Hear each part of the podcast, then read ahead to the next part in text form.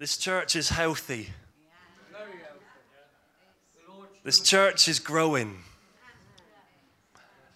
And I declare that this morning God is building something. Wendy's word, it's time to build. God is building something in this place.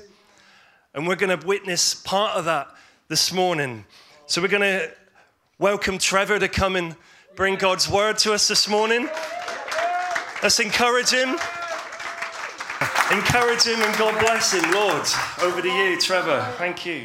Oh, bless you guys. Morning, church. Morning. Oh. So, uh, yeah, this is such a, it's such a privilege actually to share God's word with you this morning. And um, I hope it will bless you. It's what God's been sharing on my heart over the last few months. Um, it's partly from what the prophetic word that's been given over the church, which, you know, we've had various messages on over the last few months, um, but partly something that's personal to me in terms of having that passion for God's word and for that for God's word to come alive in me and I believe that we're in that season. Um, I believe that God is doing something new within us. And the title that I chose this morning was um, Not of My Own. Uh, it's called There Will Be Rivers. There will be rivers. It's not my word, it's God's word. There will be rivers. And when we say that, we've got to believe that God has said it. Yeah. Yeah. And when God says it, it's done, yeah. it's finished. There will be rivers. Where there has been dryness regarding the word, there will be rivers. My people will regain a passion for my word. Bless you, Lord. So, where dryness is, water needs to be there. Water overcomes dryness. And water is what I want to share with you today, church. The story that I have is surrounding water, it's around a conversation of water. And when I started to look at it, I started to think actually, water's mentioned quite a few times in the Bible. God uses water to carry out his purposes. I'll give you some examples. The Spirit of God was hovering over the face of the waters. Genesis 1. Noah and the flood. 2. God delivers the baby Moses down the river Nile. That's water. the children of Israel escape through the Red Sea. Moses strikes the rock to give water to the children of Israel. Jesus turns the water into wine. Jesus walks on the water. Peter walks on the water. Not as long as Jesus, but he walks on the water.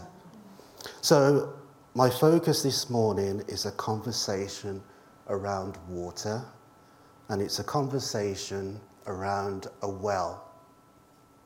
I think you know where I'm heading. so, let's turn, please, church, to John 4, reading from verse 4. Thanks, Chris. Thank you. Water.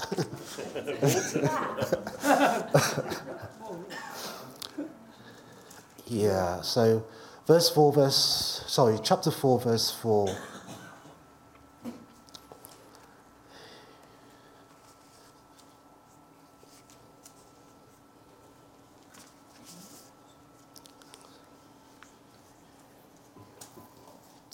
Let's pray. Father, thank you, Lord for bringing us into a new day. Every breath we breathe is because of you, Lord. We are so thankful that you give us life and life in abundance. And we're thankful for your word, Lord. Your word gives us direction, it encourages us, it strengthens us, and it heals us. Father, as we read your word together, Lord, pray that you'll speak to our hearts. Have your way, Lord Jesus. Have your way. I ask in your name. Amen. Amen. Amen. So Jesus left Judea and departed again into Galilee, and he must needs go through Samaria. Then cometh he to a city of Samaria, which is called Sychar, near to the parcel of ground that Jacob gave to his son Joseph. Now Jacob's well was there. Jesus, therefore, being wearied with his journey, sat thus on the well, and it was about the sixth hour. There cometh a woman of Samaria to draw water, and Jesus said unto her, Give me to drink. For his disciples were gone away unto the city to buy meat. Then saith the woman of Samaria unto him, How is it that thou, being a Jew, askest drink of me, which am a woman of Samaria? For the Jews had no dealings with the Samaritans. And Jesus answered and said unto her, If thou knewest the gift of God, and who it is that saith to thee, Give me to drink, thou wouldst have asked of him, and he would have given thee living water. The woman saith unto him, Sir, thou hast nothing to draw with, and the well is deep. From whence then hast thou that living water? Art thou greater than our father Jacob, which gave us the well and drank there of himself and his children and his cattle? And Jesus answered and said unto her, Whosoever drinketh of this water shall thirst again, but whoever drinks of the water that I shall give him shall never thirst. But the water that I shall give him shall be in him a well of water springing up into everlasting life.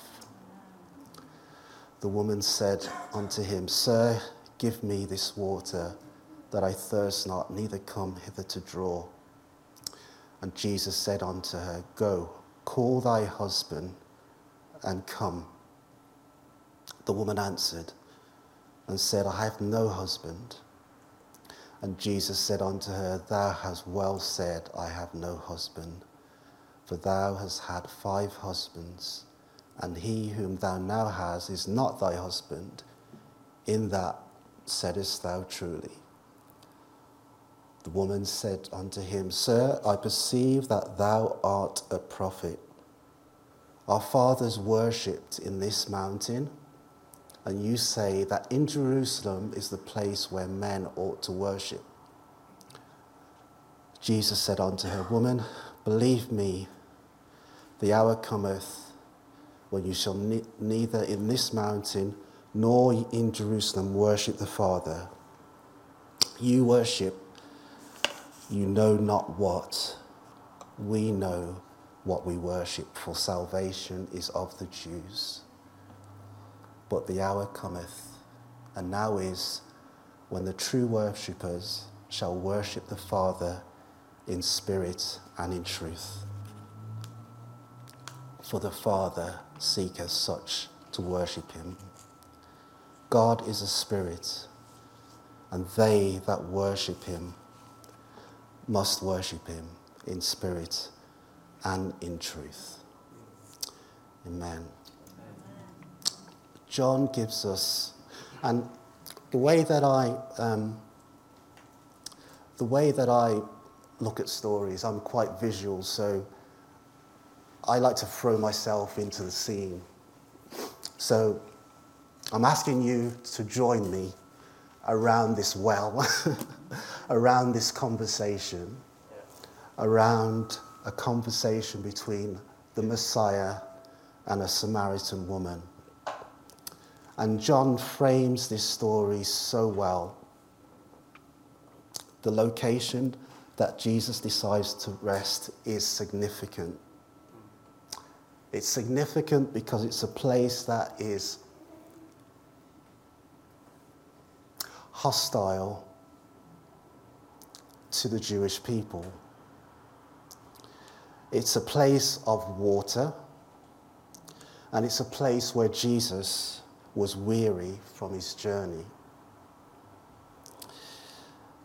Let me start by saying this. Everything Jesus does is intentional and redemptive in its purpose. I'm going to say it again because that's what God told me. Everything I do is intentional and redemptive. Jesus came to seek and to save the lost. Peter says, God anointed Jesus of Nazareth with the Holy Spirit and with power, who went about doing good and healing all who were oppressed of the devil. There's intention, purpose, and redemption in what Jesus does. And it's not changed. What he does in us is intention, uh, intentional, it's purposeful, and it's redemptive.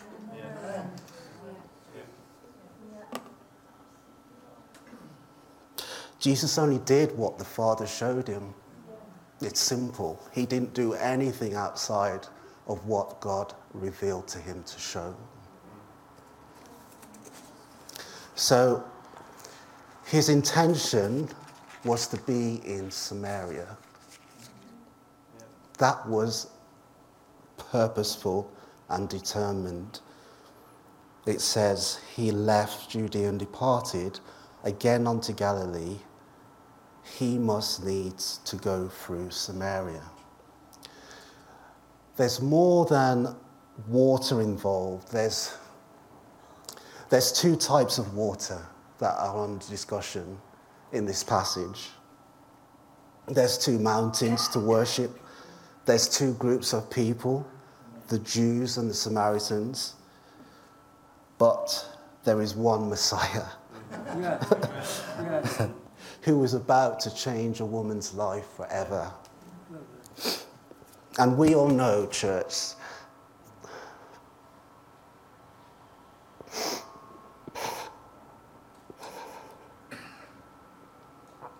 We all know, church, you only need one encounter with Jesus to change everything. And she was about to experience that. Excuse me, I do get emotional at times. anyway, John doesn't name this woman, but from the story we know there's some stigma attached to her. She carries a past that shames her. She may have been treated as an outcast, may have been misunderstood. Her routine, like any other woman at that time, would be to collect water on a daily basis. But this was different because she was on her own. If we look at the lifestyle of what, of how people did things those times, the well was seen as a social gathering. Women would go to the well together. They would have community together. The well was seen as almost like an open air community center. People talked, people related to each other. In the Old Testament, you see marriages being formed together around the well. It was a social gathering, yet this woman had to take her journey on her own. she was, it seems, as no interest to anyone but God. And God meets us where we are. Where are you this morning? You may be thinking that God doesn't see you. You may be thinking that my life is almost feels alone. God doesn't. He sees you and he knows where you are. Jesus starts the conversation. He asks for a drink. Jesus was, Jesus was weary. But here's the thing, church, and this is what I want you to take hold of because it took hold of me. That when God speaks, things change. There's just no.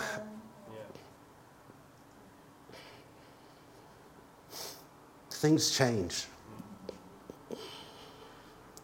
And no devil in hell can come against that. He's creator God, and He's creating, every time He speaks, He's creating something new. Something that's going to draw you closer into His presence. So here's the start of the conversation.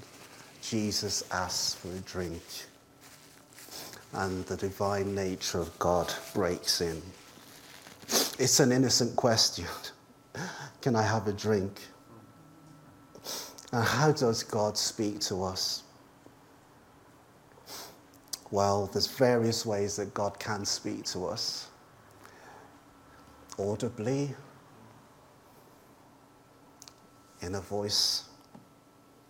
God speaks through creation. We see his wonders and his majesty. He also speaks through here. The word. This is the word of God, and this is the most important book to us. And, church, we need to have God speak to us more than the world speaks to us, more than the enemy speaks to us. How much are you allowing God to speak into your lives? Paul says in Hebrews, indeed, the word of God is living and active sharper than any two edged sword, piercing until it divides soul from spirit, joint from marrow. It is able to judge the thoughts and intentions of the heart. It, descri- it describes an intimacy like no other, the power of the Holy Spirit, that the Word of God can capture the thoughts and intents of our heart.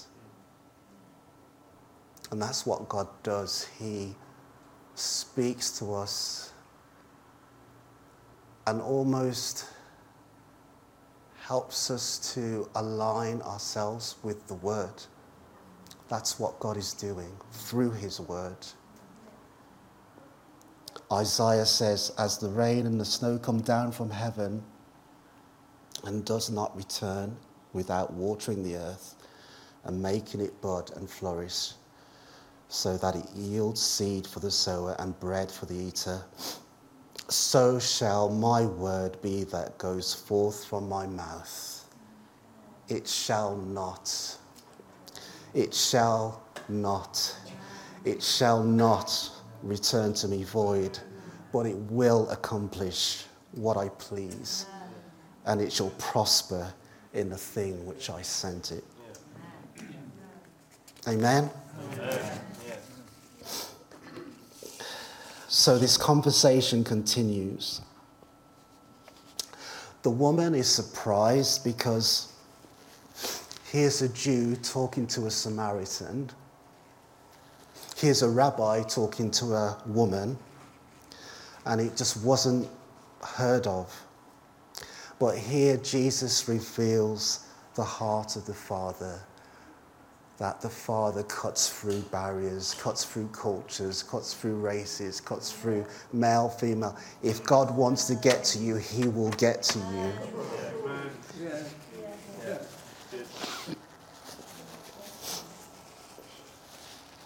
If you knew, let's read verse 10. Jesus answered and said unto her, If thou knewest the gift of God, and who it is that saith to thee, Give me to drink, thou wouldst have asked him, and he would have given thee living water. The woman was near to Jesus in the presence of God Himself, and she didn't even know it. Redemption is closer than you think. In her mind, because of her baggage and what she had and what she felt of herself, she had created this distance. And yet, God was wanting to draw her near. And we can do the same, church. We can do the same. Even as born again believers, we mess up. Okay? We mess up. And what do we do? The, the last thing, it's almost like uh, on autopilot. You, you don't want to go to God, you want to go away from Him because you're so ashamed and embarrassed and you just want to fix it yourself where God is saying, No, you come to me. He's already demonstrated his love towards us in that while we were yet sinners, Christ died for us. So, Jesus invites her to take of another water, not the water from the well, but this living water, this new water, this water that can give life and life eternal. But she doesn't get it. She doesn't understand, so she asks, Well, got nothing to draw the water from. But Jesus invites her. Now, here's the difference between water and living water. And we need both. Our bodies can't survive without water. My research shows that we can live between two days and a week and we die. How much more so is our spiritual yeah. body yeah. needs the living yeah. water or else it dies. We need the living water continuously from Jesus. David said, Oh God, you are my God. Earnestly I seek you. My soul thirsts for you. My body, my body longs for you in a dry and weary land where there is no water. I have seen you in the sanctuary and beheld your power and your glory. We have to remember that we are connected with our Father, our Heavenly Father. Okay? He created us, right? He was there in our mother's womb. So there is already a spiritual connection. We, that, that's why when you haven't, you don't know God, you feel there's something missing. Yeah. You know that there's something missing, yeah. and you try and fill it with other stuff, but it doesn't no, fill. That's the connection. That's the connection that could only be connected by our Heavenly Father.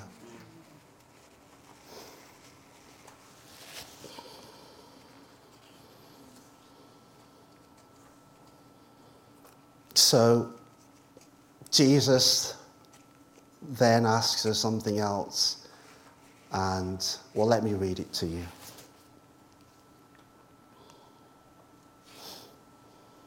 Yes. The woman said unto him, Sir, give me this water that I thirst not, neither come hither to draw. Jesus said unto her, Go, call thy husband and come. The woman answered and said, I have no husband. Jesus said unto her, That has well said, I have no husband, for thou hast had five husbands, and whom thou now hast is not thy husband. So here's God sharing something about this woman's life. And he knew, let's put it this way if Jesus knew about her husband, he knew everything else about her. Yeah. Okay? Yeah. And that's what, yeah. so, and that's exactly what God is. He knows everything about you. There is nothing you can hide from God, neither should you hide. Mm-hmm. But Jesus shows the character of the Father because there's that tender, loving care. There's no condemnation.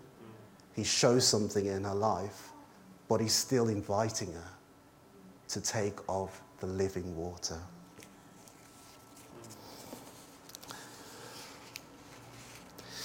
So the conversation takes a detour because the woman now realizes that she's dealing with someone who's isn't, isn't just a man. He's, uh, you know, there's something, a prophet or something re- religious going on here.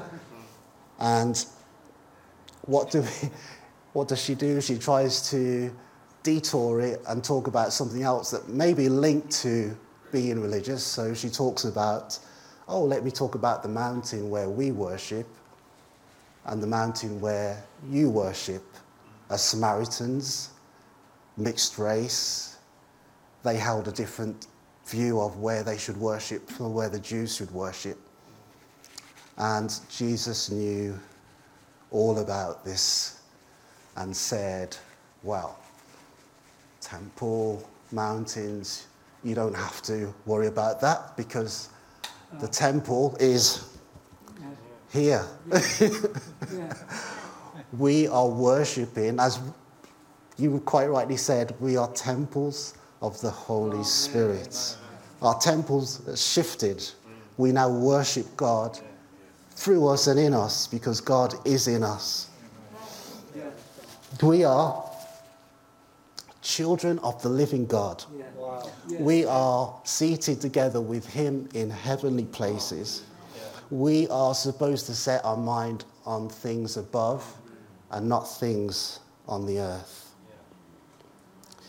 Jesus showed us what God is seeking. Jesus reveals a part of the Father's heart. He reveals that God seeks he seeks us, He seeks you, He seeks me. But He seeks worshippers. Worshippers that will worship Him in spirit and in truth.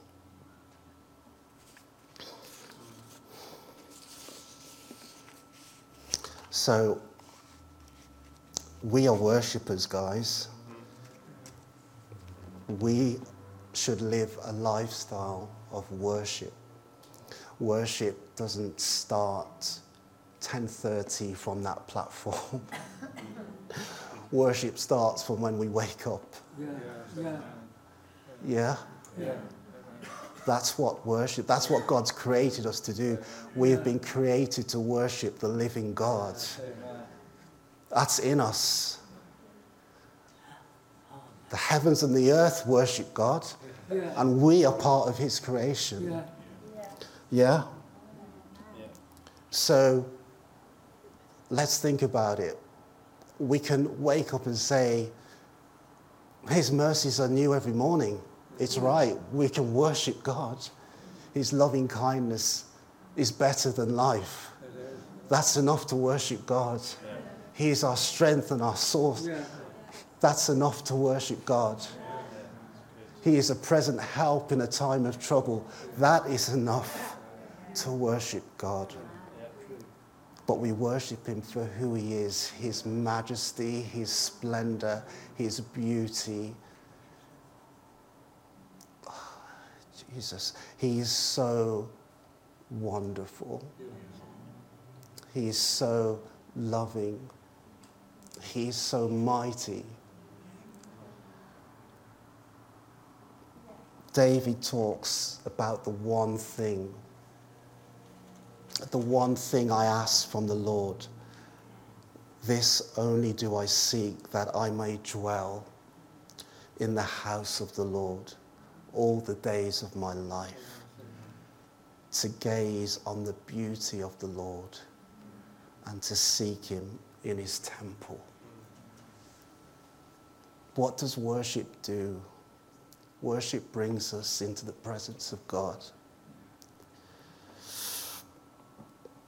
And has been said so many times this morning, when we worship, He inhabits the praises of His people. When He inhabits the praises of His people, things, things shift, things become dimmer. The challenges of life become smaller because of the greatness of God coming in to the situation, church. It doesn't mean that the situation has shifted, but we have our eyes focused on the God who can take us through the situation.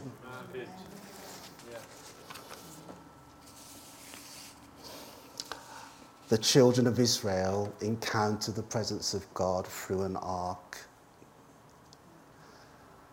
And we have his presence in us. There was a hymn that I was kind of led to think of when I thought of this message, and it's something which um, I'm hoping the team can sing for me after we've finished. And it goes like this because I'm not going to sing it, I'll just speak it. I sang it to Annie and she said, No.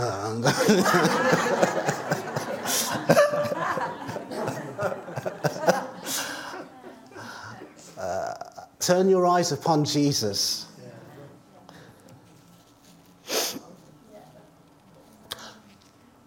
Look for his wonderful face in the things of this world strangely dim when we look at his wonderful.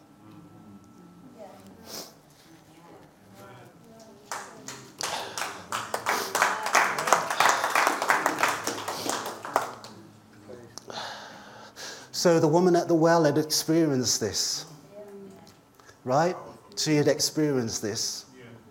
Because suddenly her past had become dim. She's seen the light of Jesus. And things dramatically changed for her. To such an extent that she had to run back and tell the villagers, Come and see a man. Come and see a man.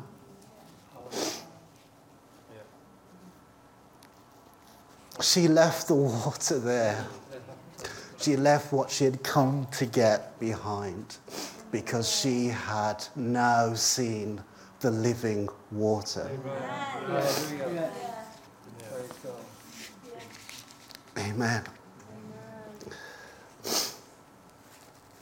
Excuse me, church. I don't know why you get so emotional. um, she was the first evangelist. Yeah, she was the first evangelist. She received and she shared. Same as what we should be doing. So,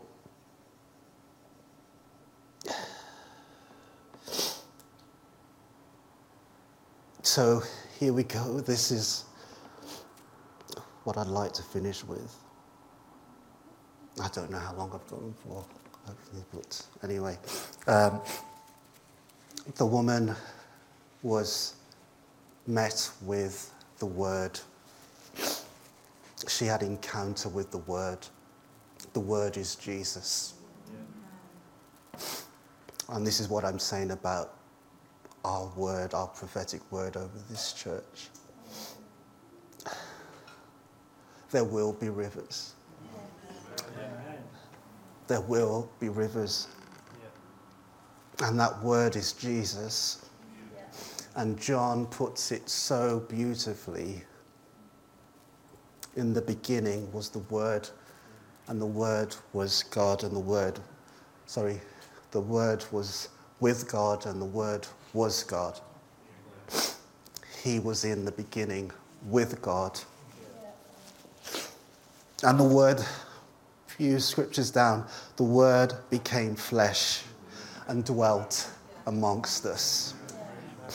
And we beheld his glory, church, the glory as of the only begotten Father, full of grace and truth. The Word dwelt amongst and in us. Amen. Amen. Thank you.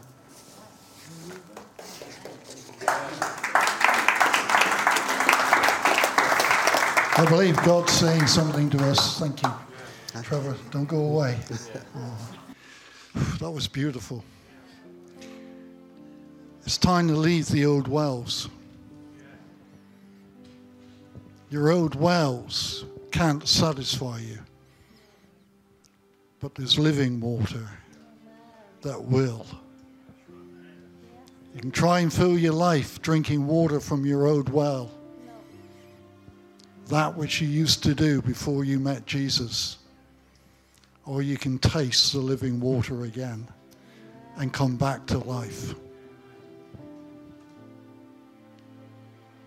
Just close your eyes. Anybody on the screen this morning that applies to you as well.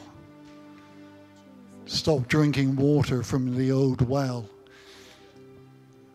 this church is no longer going to drink water from an old well. And that can mean many things. That which we've relied on before, that which we're part of before. We have to walk away from that old well because it doesn't bring life and run to the giver of life, Jesus, the one who has the living water. If you're watching on the screen this morning, you've never accepted Jesus as your Lord and Savior, you've never tasted this living water, it's open for you this morning. He's come for you this morning that you too might drink the real living water of life. Jesus Christ as your Lord and Savior. I thank you, Trevor, that it cost you to bring this this morning. I thank you that you were faithful to God's word. I thank you that it touched you before it touched us. And it was given in faith, in weakness, but God has emboldened it, made it strong, taken what you delivered and implanted it in our hearts. Thank you, Jesus. Thank you for my brother. Thank you for my brother. Oh, Lord, we love you this morning. We've loved you. We've tasted the best wine this morning. We don't want old plonk. We want the best wine. We've had the best wine this morning. In Jesus' name. Amen.